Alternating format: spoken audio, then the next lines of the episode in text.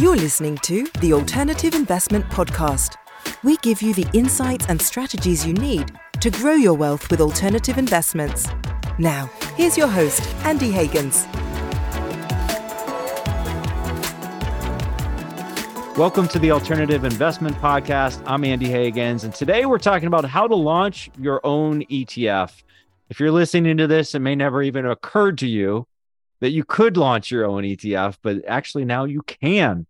And joining me today is Springer Harris, head of ETF solutions at Teucrium. Springer, welcome to the show. Thanks for having me, Andy. Appreciate it. And it, I do think this is a super intriguing topic because increasingly, when I bring sponsors on the show or when I'm looking at different sponsors, more and more I'm finding that they're, I don't want to say wrapper agnostic. Like obviously, different sponsors will often specialize in certain wrappers, but an increasing number of asset managers and sponsors will have a strategy or multiple strategies that they release under multiple product wrappers. So I don't know, maybe there's a trend of, you know, I may have a private fund, but now I'll have a private REIT or maybe a publicly traded REIT, or now I'll have an ETF. So it's just really interesting to me that a lot of the friction is being removed, you know, from some of these product wrappers. And I know Teucrium is a big part of that in the ETF space, but why don't we step back and just talk about alternative ETFs, ETF launches? Um, it seems like there's been a tremendous amount of activity with ETF launches and especially alternative ETFs in the past 12 months. Is that the case, Springer? It is, yeah. Um, you know, thank you for having me on the podcast. Um, you, you, have a great podcast, and I, you know, I've been working in alts my entire career. So this is a space that is generally um, not focused on as much as it should be, um, and it's where I've dedicated um, my entire career in finance. And so it's it's really exciting to be here on your podcast. And so thank you for asking me and coming on. Um, the ETF industry is definitely in a boom stage. Um, 2022, we had a record number of ETF launches. There were about 450 new ETFs that wow. launched in 2022. And the thing that I think you'll find most interesting is, is 20% of those were considered alts. So when I pull that up on my Bloomberg, I look at what came out in 2022, put it down into its sector, 20% are going to fall into the alternative space. Those might be managed futures, they might be commodities based, they might be single stock ETFs. Single stock ETFs were a huge um, focus uh, in 2022, um, as well as uh, cryptocurrencies, um, I'm sure as you're aware. So there's a lot of managers that do want to use the ETF as a way um, to bring their investment strategy to market.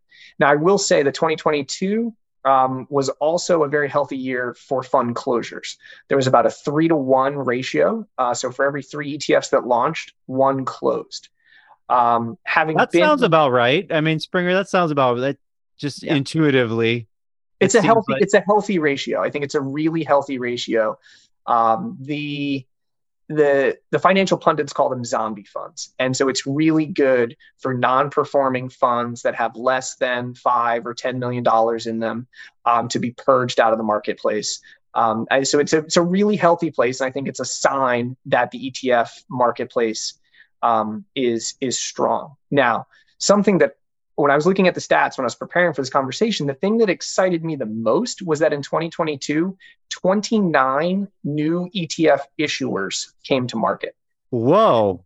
I so don't I was know. Gonna, that's Spring. I was going to ask, you know, with all those launches, are these, you know, existing ETF issuers that are beefing up and extending out their product offering? Are these brand new entrants? Because we've had a couple uh, liquid alts, you know, alternative ETF sponsors on the show and these are products that are from the past 16 or excuse me 6 12 last 18 months.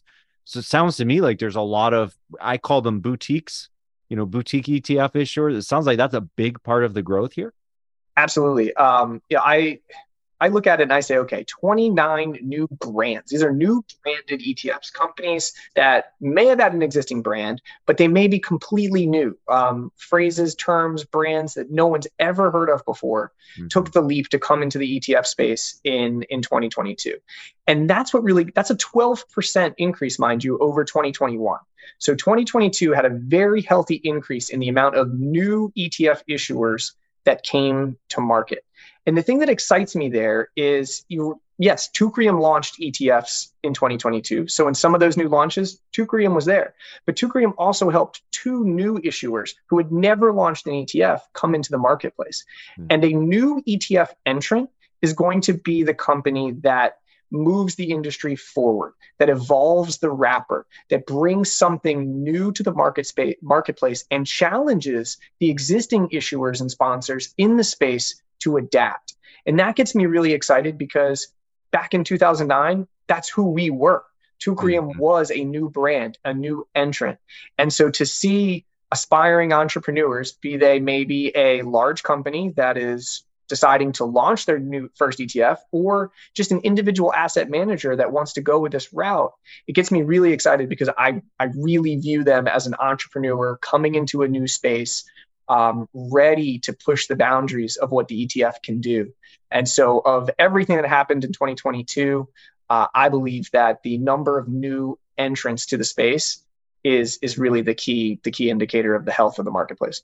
Totally, and you know we had Sal, you know the founder of Teucrium, on the show in an earlier episode. I'll make sure to link to that in our show notes here. We had a great conversation, but I forget the the verbiage that we used, but we were like, you know, because I at the time when Teucrium was launching, it was right around the time ETF database. Jimmy and Michael and I, we we had launched ETF database, and I remember some of those new products being very exciting. And I I looking back, I'm thinking that was like the second wave of ETF issuers, you know, depending on how you define it. But let's just let's just say for the sake of argument, that was like the second wave. Feels like now we're in maybe like the fourth wave, and this is like a, a new generation of entrepreneurs, like you said.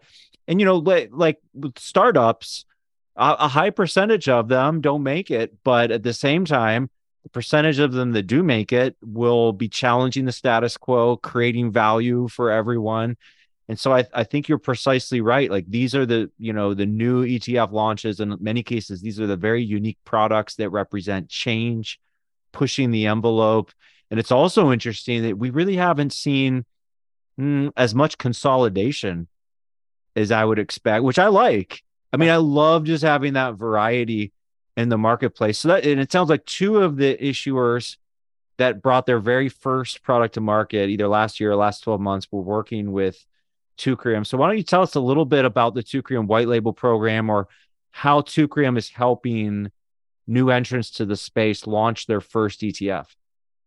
Absolutely. And I, I think, you know, looking at your conversation with Sal um, about a month or so ago, uh, you guys described it as the Wild West. And while we weren't the first ETF, you know, to come out by any means, we were in that second stage where if you wanted to bring an ETF to market, your only option was to build an ETF company. So you had to build, you had to be an entrepreneur to build an entire company before you could bring your asset management strategy to market.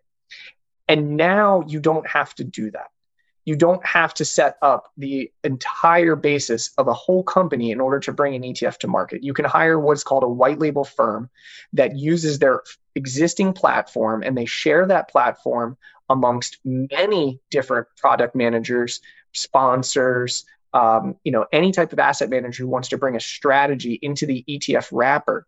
And they can share expenses and they share experience to bring that product to market.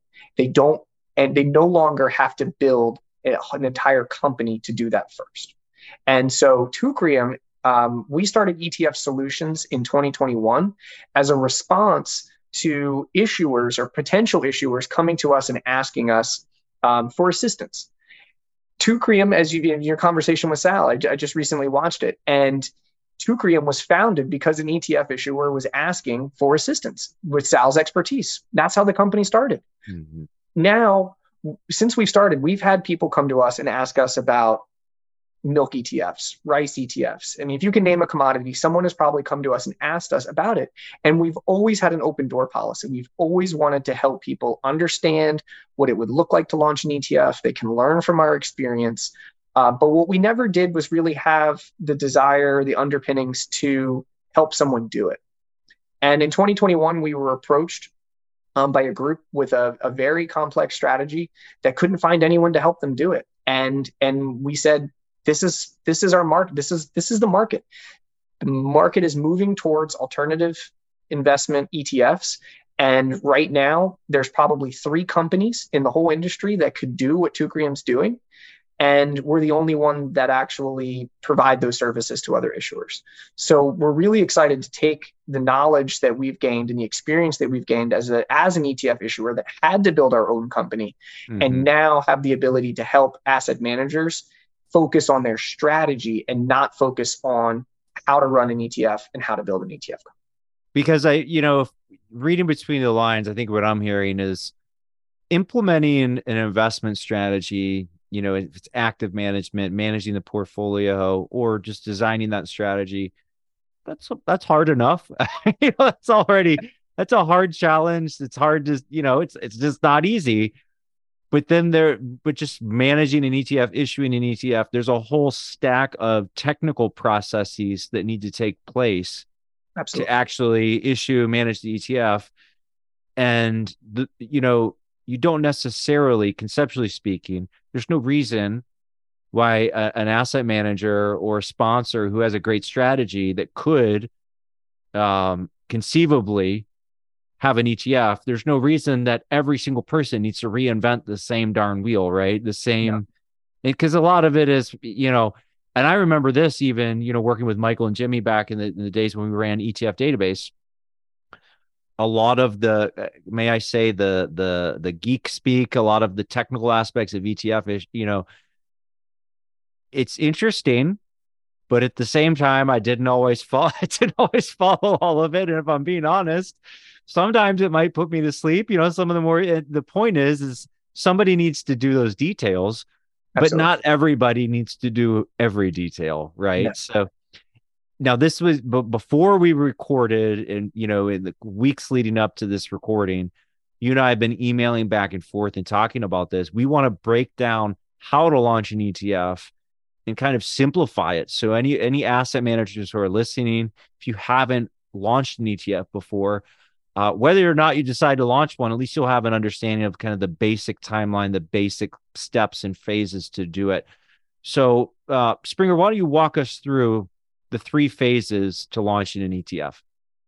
Absolutely. And and this is a question that we get um, a lot. Uh, asset managers come to us. They come, you know, they find me through our website, LinkedIn, and they simply want to know, how do I do this? And the first place that I always start is you have to have a good idea. Um, you have to have a novel idea, something that is not already being implemented in the marketplace, something that people are going to be excited about. Uh, there are over 2,000 ETFs in the marketplace, and so yours has to stand out somehow. You can't just build a better mousetrap and expect that money is going to flow into it. The alternative to having something that's new and novel is converting something that already exists and you want to put it into an ETF wrapper. So maybe that's a hedge fund, a mutual fund, an LP, something that you already have investors in and that you'd like to wrap into an ETF because you think that that would provide um, better access to your strategy. And, and fr- a friend of the show, Jim Atkinson, I think I, to credit where credit's due, when you mentioned converting an existing product, my business partner is Jimmy Atkinson. His his dad, Jim Atkinson, we call him Big Jim he had the first mutual fund to ETF conversion in history, I believe. So there are folks converting mutual funds into ETFs. What what are the other products that are sometimes being converted into ETFs? Is it all mutual funds, or is there anything um, else? Hedge, hedge funds can be converted. Um, LPs, uh, separately managed accounts. Okay. Um, you know, really any, especially in the alt space, anything that's holding commodities futures. Um, you know, they have the right liquidity um, that match for the ETF. And that's something that Teucrium would do. We would look at a strategy and we would tell you right from the beginning, would this work in an ETF or not, or what changes would be made. Well, but, is that in Springer, you know, thinking about it, it's like that almost seems right off the bat like a higher proportion chance of success. Absolutely. If I, if I already have AUM, I already have client dollars. It's basically just a matter of uh, selling these clients on the conversion, right? Because they they you know we want to get them to agree Absolutely. when we do the conversion that they're gonna okay, I'll buy the ETF instead, or you know we'll we'll cash out of this or convert mm-hmm. this into yep. an ETF. So that's that's kind of a less risky way of going about it. Is if you already have clients, assets, AUM, and a strategy, Definitely. But but there's other clients coming to you that basically just have an idea or strategy. Correct. And, Correct. And th- and those are the ones where you're kind of challenging them, almost like uh, Shark Tank, or you're saying, "Hey, pitch us on why this should even exist. Is this really going to stand out in a crowded marketplace?" Yeah, and what I would say is that that evaluation process. There really are there you know there are three steps to launching an ETF. There would be evaluate your idea and then you know put it through the regulatory process and get approval for it, launch it and then manage it. And that first the, the second two, you know, to launch and manage, those are mechanical steps that you know, Teucrium has been working on for over a decade. Those are the details that you were talking about that the geeks understand and that we mm-hmm. understand really, really well. It's the first point where you're evaluating is my strategy suitable for an ETF wrapper and is my strategy suitable for the marketplace? That's where you want to have a partner who can help you evaluate that. And the thing that sets Teucrium apart is that we've been doing that for ourselves for the last 14 years. So the same time, the same way that we might have an idea internally, I might come up with an investment idea. One of my coworkers comes up with an investment idea. We challenge that idea internally uh, until we have poked every hole in it possible. Because so, we uh, Springer, how many? I just am now. I'm thinking, and I'm racking my brain. I'm thinking, well, Teucrium has what eight, nine, or ten ETFs, and how many commodities are there in the world? You, how many ETFs have you shot down internally over the years? It must be a ton. I've built a lot of ETFs that have never seen the light of day. and we've run a lot of tests, we've run a lot of strategies, um, yeah. and, and we really think about it. And that's what we want to help other ETF issuers do. We do not, you know, if you're a prospective issuer, we have no interest in taking your startup fee and seeing an ETF fail. We only want funds on our platform that thrive. We want to help partners succeed, and we don't want to see anybody waste limited resources and capital. And so you also- you you all help with that phase then with the um, with the product market fit, or you know, I I would almost call it a marketing phase. You know, because you're trying to determine is there a market for this, or how do you create the market? And so, what portion, I guess, externally then when a potential client comes to you with their idea, you basically try and ferret out up front. If we if we don't think there's a fit, we won't even we won't even try and sell you on this. We want to determine if we think that the, the market will even accept this idea before you even start the rest of the process, which you know obviously has time and costs associated with it. Correct. And we're also we're we're we're evaluating the strategy itself to say, can this strategy can it be wrapped into an ETF? Will it get approved? Mm-hmm. Then what do we think, which no one has the crystal ball, do we think that it can raise assets? And that's everybody putting their heads together. How would we market this? How would we structure it? Really planning for success in that stage. And then the other piece is, is determining that the, this ETF issuer that has the idea, do they have the financial underpinnings to support the ETF? So eh, is, what what is what does that mean? Eh, so I actually had a question all around that. Is that just obviously there's annual expenses where until it hits a certain AUM, it's it's going to be a loss leader. But you also have to have a certain amount of like uh liquidity that you provide to the market from day one. Is that what that means? Or I guess what what do you mean in terms of like working capital or what have you? What I mean specifically is that it, this comes this comes as a surprise for um, managers who are thinking about launching an ETF is how much it costs to run one.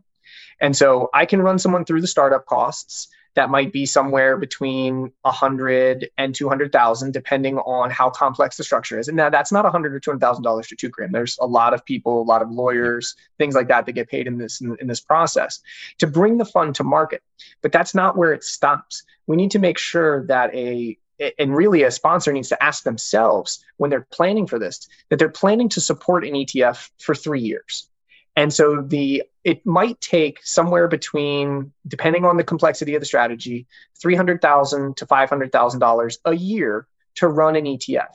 And I would want wow. a sponsor to make sure that they've asked themselves, are we committed to this structure to do it for three years? Because there might not be instant success. We want there to be, we hope that there will be, but there might not be. Teucrium has had some funds within the first three months that are close to $100 million. We've had other funds that we've managed for over a decade that haven't reached over 50 million. And so you we need to what I try to do is I help sponsors understand where they need to be at different phases of the life cycle. And the first stage of the life cycle is reaching break even. And so, so uh, break- yeah, that that depends on an expense ratio, right? Though, because I'm thinking different ETFs have wildly. I was trying to do some math in my head. I'm thinking, okay, 50 million in AUM or 100 million in AUM. That's going to be so different for a Vanguard ETF. What's uh, you know an ER expense ratio of uh, what whatever five basis points or something. But uh, but a lot of these more boutique ETFs have much higher expense ratios. Is that right? I mean, they're still low in the great in the grand context of asset management. They're still low, but if it's a 50 basis point or 75 basis point or 100 basis point expense ratio, that's actually fairly high in the world of ETFs, right? Yeah, your alternative investment ETFs are, if you stacked them against all 2000 in the marketplace, they're going to be at the top for expense ratios. Um, but when you look at what they charge compared to the other structures that they might be in, mm-hmm. mutual funds, ETFs, separately managed accounts, um, they're sometimes a fraction of what could be charged. Like and a so, like a hedge hedge replication ETF might have a 100 basis point or even 120 basis point expense ratio. Compared but to a hedge fund is going to be 3x or 4x that exactly. that fee, right? Okay. Exactly. So in this range of higher end expense ratios um, and um, more they're they're harder to run. Alternative etfs are harder to run which by nature makes them more expensive to run. Your yeah. break even is going to be somewhere between 30 million and 50 million dollars. So you have to have 30 to 50 million dollars in assets invested into the etf before the issuer is able to make a profit. And that is a sobering moment for many potential sponsors is to talk about where that break even point is, where your first goal is, and that you need to be prepared to support your strategy for three years because we don't know if success is going to come. We don't know if break even is going to come in the first year if you're not bringing assets from another product in directly. Mm-hmm. So that's that's something that we work with and that's the entrepreneurial side. That's one entrepreneur talking to another entrepreneur to be frank and upfront about the challenges that it take that it that there are to entering a new marketplace, but then explaining that we're here to help through every stage of it. We're here to, to guide you through that process, to do much of it, but we just want to make sure that you understand and that there are no um, uh, unrealistic expectations of what it takes to bring a fund to market.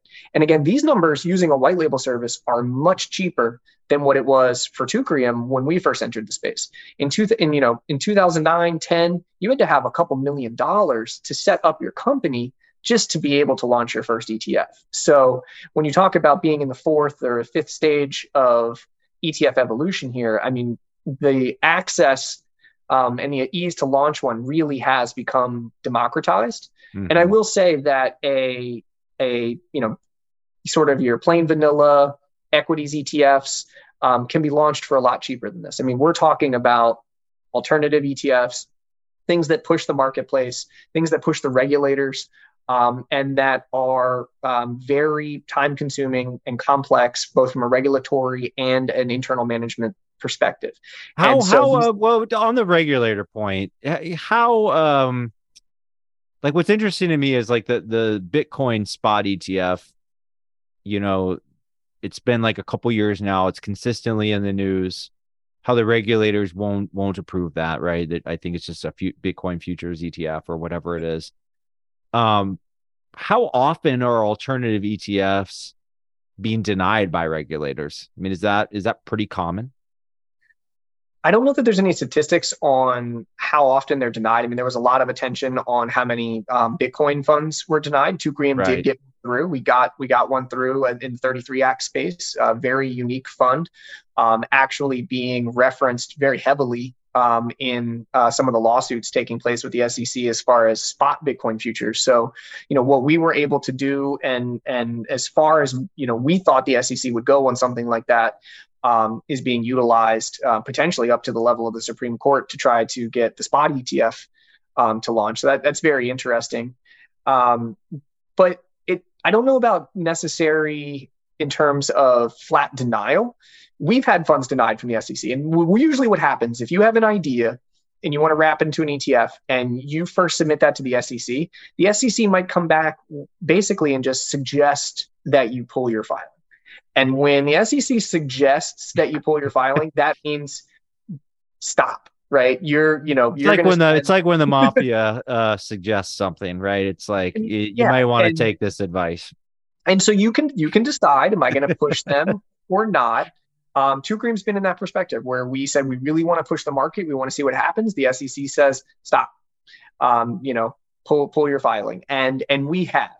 Um, others choose sometimes to put a lot of time, money, resources um, into pushing the SEC. Why would uh, you do that? What Springer? Why would you do that if the SEC says hey, I just want to let you know you're wasting your time. Why would you say no? I would like to continue to waste my. Is it just like a game of chicken? You want them to you want them to have to formally deny it so then well, I think that's, that's sometimes it's sometimes a strategy is is a yeah. formal denial will um, indicate where the SEC stands on something so you'll know how far you may be from um, approval and be in years or what needs to be changed um, other times you know we have Teucrium has a lot of experience in this, in both having funds that have um, been asked to to not go through the approval process, and we've also been through very arduous approval processes for our original funds because they were very new, especially in the food space, and then secondly um, in the the crypto space uh, as well as uh, the volatility space. I mean, these are very exotic markets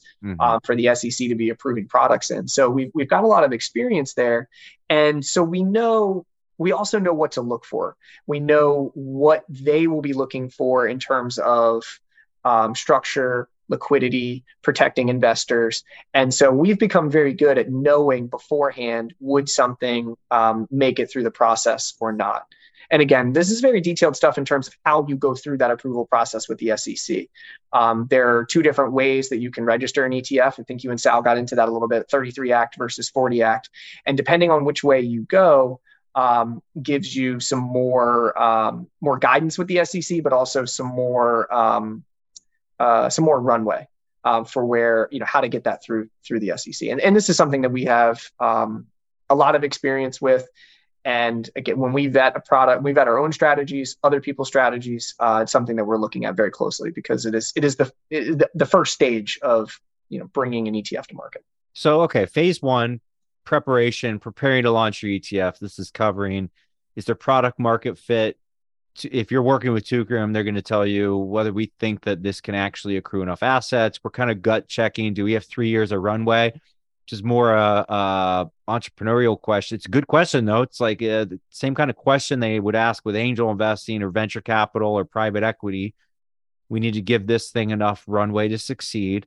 And then uh, do we think the SEC will approve it or maybe how will they approve it? Uh, 33 Act versus 40 Act, or you know, how do we want to submit this? So okay, let's let's presume then that I've given you this great idea, Springer. It's the it's the Andy alternative ETF, you know, awesome strategy. It's such a good strategy. I can't even tell you guys about it yet, right? But it's a great strategy. We get it approved by the SEC.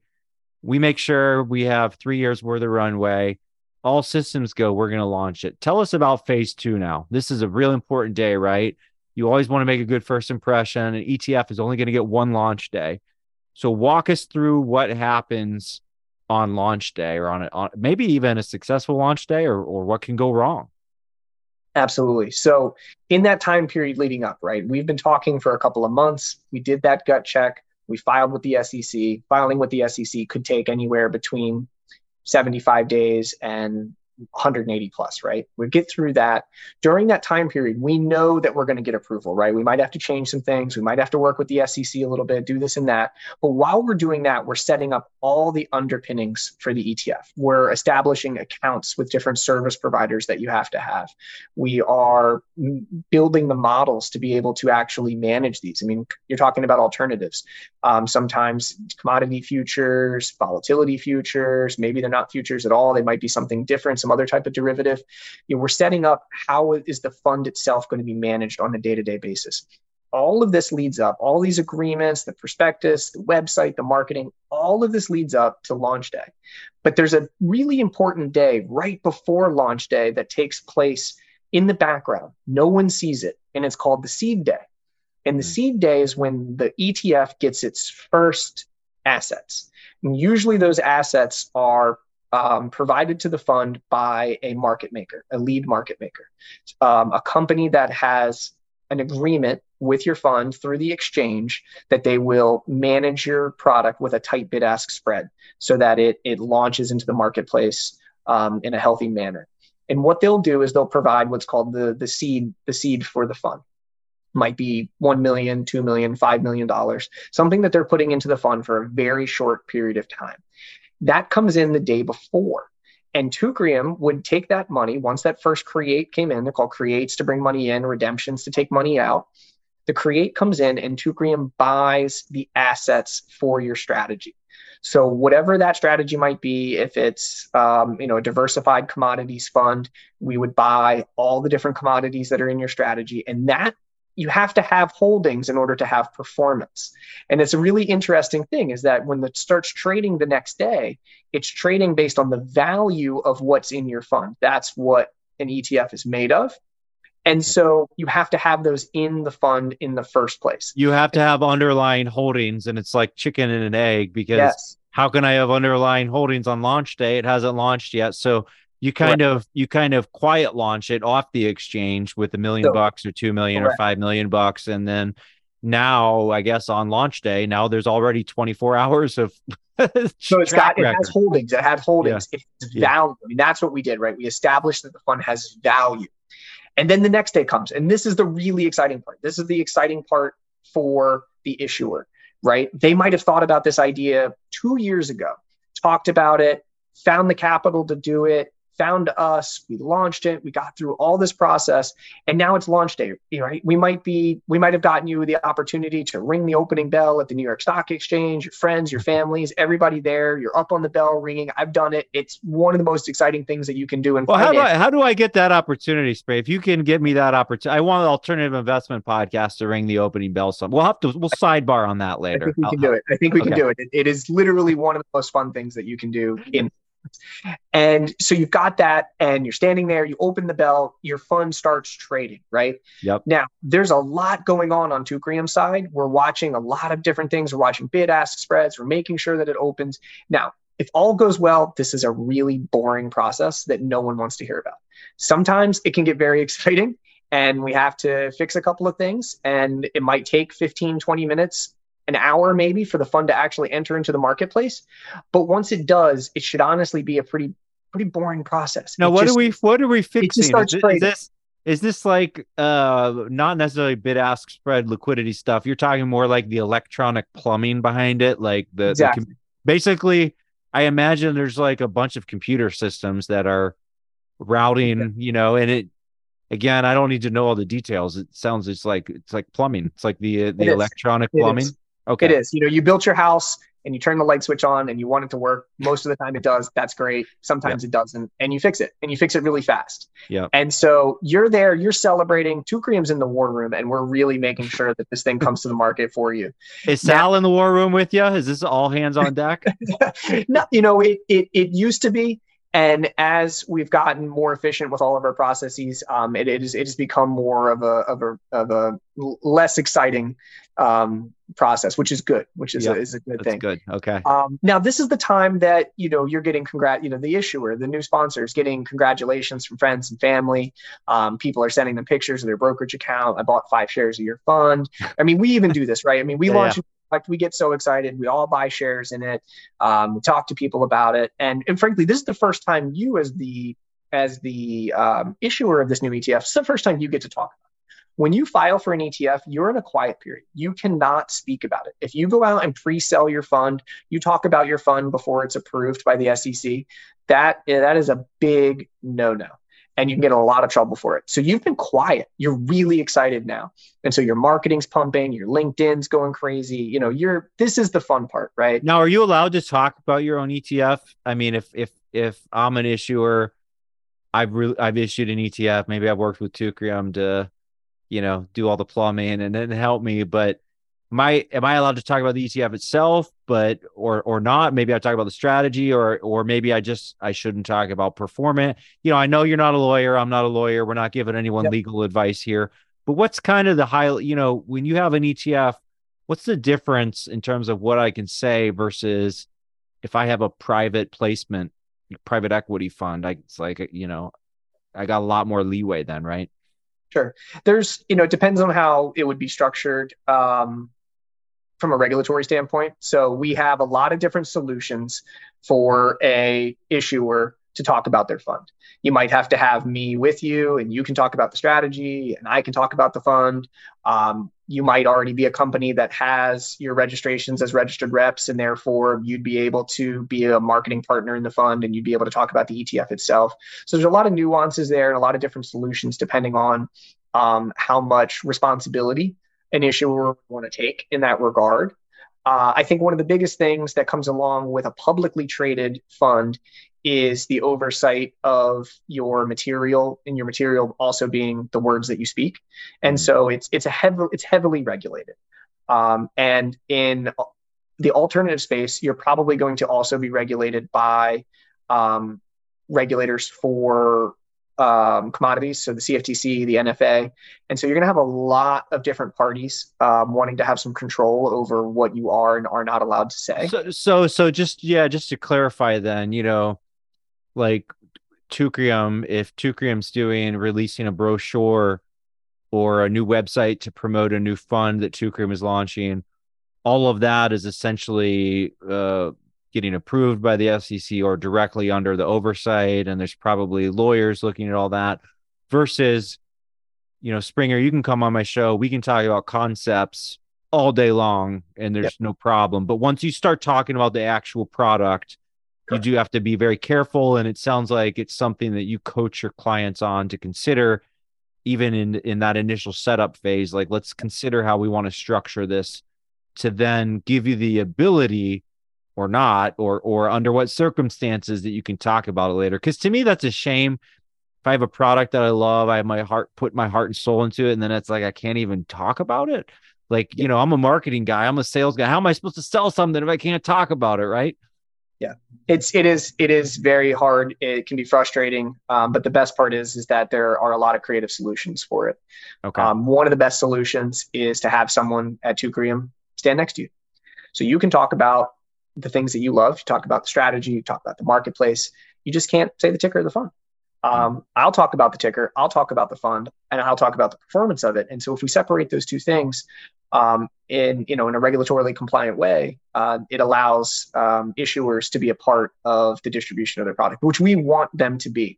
If you're an issuer, especially of an alts product, you're the one that knows your strategy. You know why you did it. You're the entrepreneur. You've got the passion behind what you did, and so we want you to be a part of that. You have to be a part of that, or you know it's going to be harder to find success because it's just it's a product with no with no life, with no soul. And so that's that's an important part that we always try to make that we can have happen for for our issuers. We want and them to be able to talk about their strategy. Totally. And I think now we're kind of getting into phase three, the post-launch management.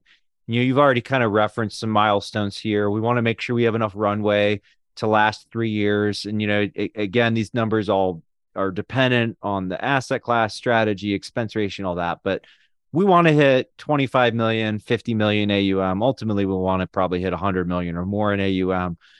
So, what is this, you know, phase three? You know, so after launch day, it's like the next thousand days essentially, right? That these first, yeah. these first key three, you know, these first three years, these key 1,000 or so days. Absolutely. What are the key? What are the keys to success here? I mean, is it is this mostly marketing, or are you talking more about technical operational type of types of things? It really falls into three buckets. And so for the sponsor for the issuer it feels like you hit the finish line. You launch the product it's out there you hit the finish line. And for Teucrium we just hit the starting line. We're thinking that we're going to operate this fund now into perpetuity forever. And each day comes along with pitfalls and risks that come along with it. Those might be regulatory, they might be operational, whatever they might be. And so what our job is is to make sure that the processes are in place to keep that ETF running in a healthy and compliant way day in and day out. That is the real grind. That's the hard part. That's where the expertise comes in. I, I really do believe that there are, an, at this stage in the game, there are enough structures out there that basically anybody can bring a fund to market if they want to. How to actually keep it in the market and stay compliant, that's the really difficult stuff. Mm-hmm. And you know, you have well to, because you you if you have to get to 50 billion in AUM, I have to do marketing. Yeah. So we I it down. No, you have to. And so we break yeah. it down into three buckets. You've got regulatory and compliance. You've got operational operational considerations, which is both the management of the strategy itself and the management of the ETF, and then you have sales and marketing. And each one they fit in with each other. Um, they they have overlap, but your fund has to operate every day. every day it has liquidity. People are buying and selling it every day. So you have to have a team of people who understand the underlying strategy, are an, and able to invest and divest assets for the fund every day and know how the plumbing of the whole ETF ecosystem works on a daily basis. Then an ETF has um, daily reporting, monthly, quarterly, and annual reporting requirements that it is a public fund. You have to give information to the public about your fund on those time periods. And that takes an immense amount of work. And so those two pieces together, the operational and then the um, the compliance, the accounting, um, real critical parts. That's what runs the ETF, and you can run that perfectly. That that machine can run in perpetuity, but you never bring in a new dollar which means all that's doing is costing you money. You're running a fantastic ETF. It's perfect. It's never had a regulatory issue at all. All of your deadlines are hit. Awesome. Great. Thumbs up to everybody. You've made no money. You're losing money. We you stayed out of prison, but now you're dead broke, right? So exactly. one out of so two. That third bucket is marketing. that is getting out there and finding a strategy to reach investors inform them about your strategy and then bring them into it as an investor. And that is that is the hardest part. Everything else in the etf industry has been done. No one Teucrium included has figured out the holy grail for how to bring investors into an etf it's difficult. Um, it is it, there are things that work. We've tried many things that don't. Um, it is it's the hardest part and it's the part that no one can give you any guarantee of. You might launch a strategy and it might be the perfect strategy at the perfect timing and you're the billion dollar you know unicorn in the first three months. Or it might sit. We've had funds that have sat at 5 million for years and years and years while we tried to figure out the perfect investment case to bring investors into those funds. And so that's where you really need to start to put your effort and time. And that's also where you need to be prepared all the way from the beginning of what your budget is there. That's that distribution can be in a very expensive process. And you just need to know what you're prepared to do from the beginning. So that is so interesting to me. I, I know we're almost out of time, but I want to ask a follow up there. And, you know, you don't have to give me the secret sauce, so to speak, maybe just some broad ideas, but in your experience then in marketing this product and i mean i'm a marketer at heart i love finance but uh, i'm a marketing guy.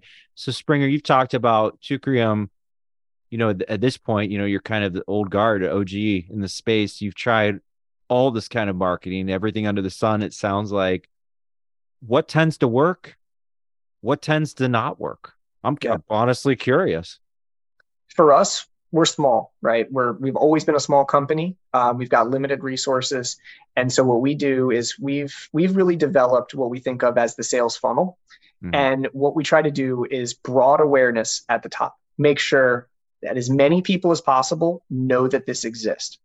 And we invest dollars there until you reach a point of diminishing return. And so we've got statistics that can tell us are you uh, are you, are you, should you stop spending money there, right? That'll tell us when you've hit the point of diminishing returns. If you haven't hit the point of diminishing returns, there's no point in doing anything else other than to continue to build awareness.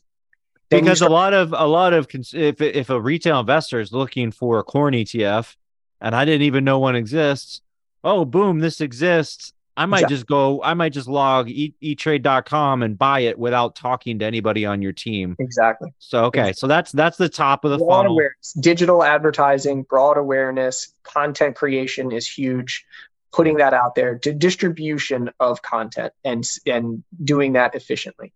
Okay. And then it's starting to get into platforms having individual conversations with advisors, finding people who manage money, who um, are interested in this space, and that self identify, frankly, as wanting to have a conversation with you. And there are strategies for trying to identify those people, having those strategies, working with them, converting them. Um, those, those are sort of your tried and true methods. Bigger companies are able to hire dozens, hundreds of wholesalers to go out into the marketplace and tell their network and their geographic area about something. Um, this is not the area that Teucrium operates in. We've never been that scale we may never be that scale. And so what we've done is from an entrepreneurial standpoint, figure out how to use limited marketing budgets um, and take them as far as we possibly can. And usually that comes from harnessing something very unique from the issuer, uh, either our, us being the issuer or somebody else. What sets you apart? What's unique? Putting that into a story that is easy to tell, easy to understand, and then distributing that story out as broadly and widely as we possibly can. Well, totally. And Springer, I'm right there with you. I mean, I'm an entrepreneur at heart.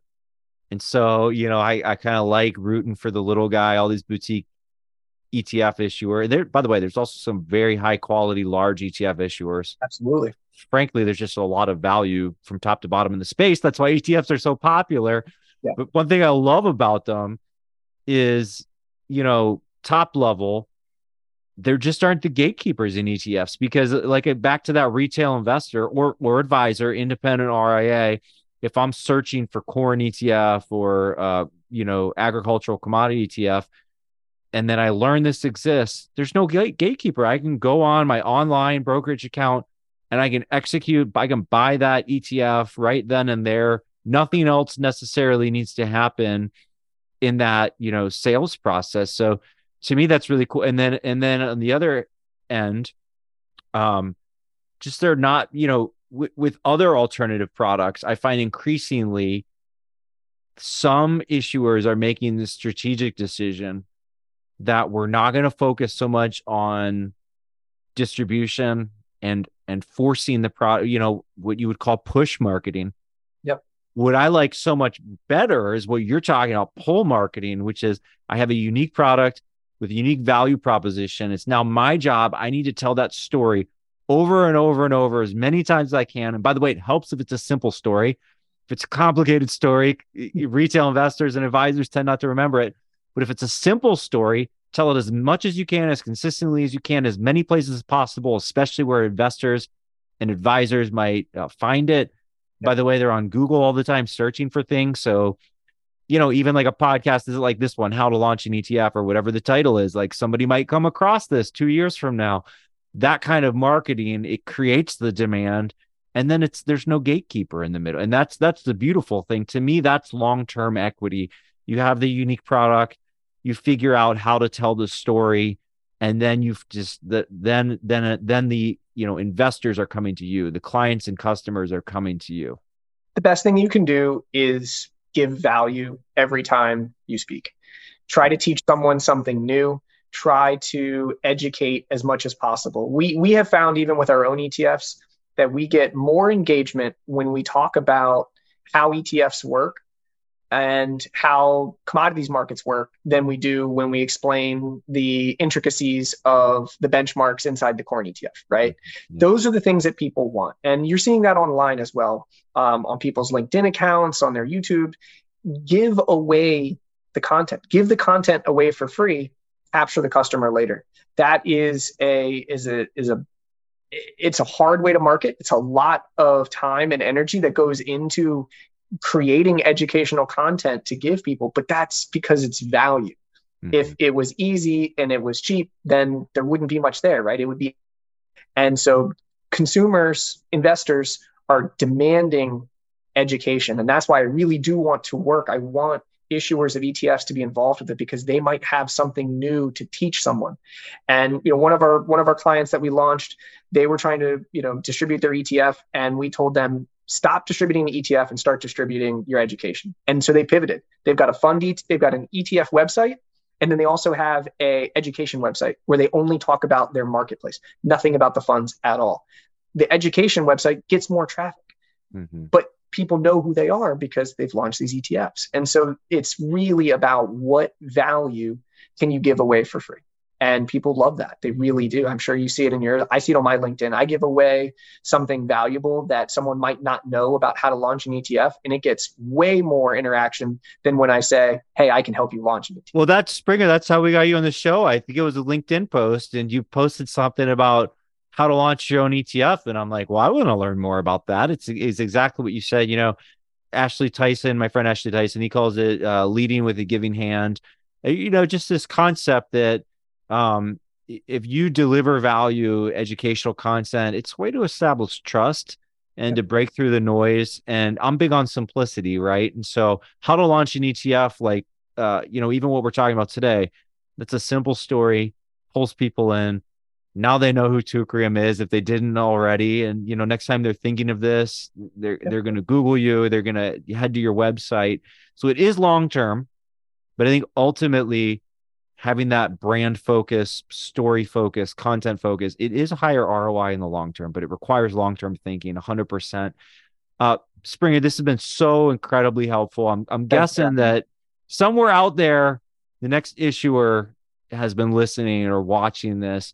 Where can uh, they get in touch with you or where can they learn more about Teucrium ETF solutions?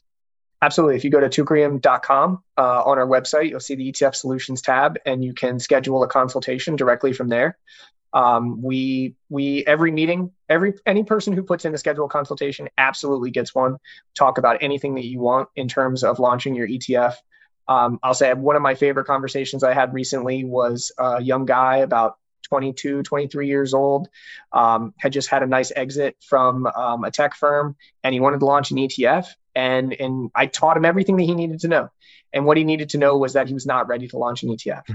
And that was it was so exciting because now he knew what he needed to do for the next couple of years in order to be able to do that. And hmm. that's what we want to be there to do. We want to support other entrepreneurs, people that were just like us back in 2009, uh, have a great idea and don't know where to go. We want to be there to help you um, and at any stage of what that is. And so if, if you have questions, you can find me on LinkedIn or you can schedule a consultation on the website or just give us a call.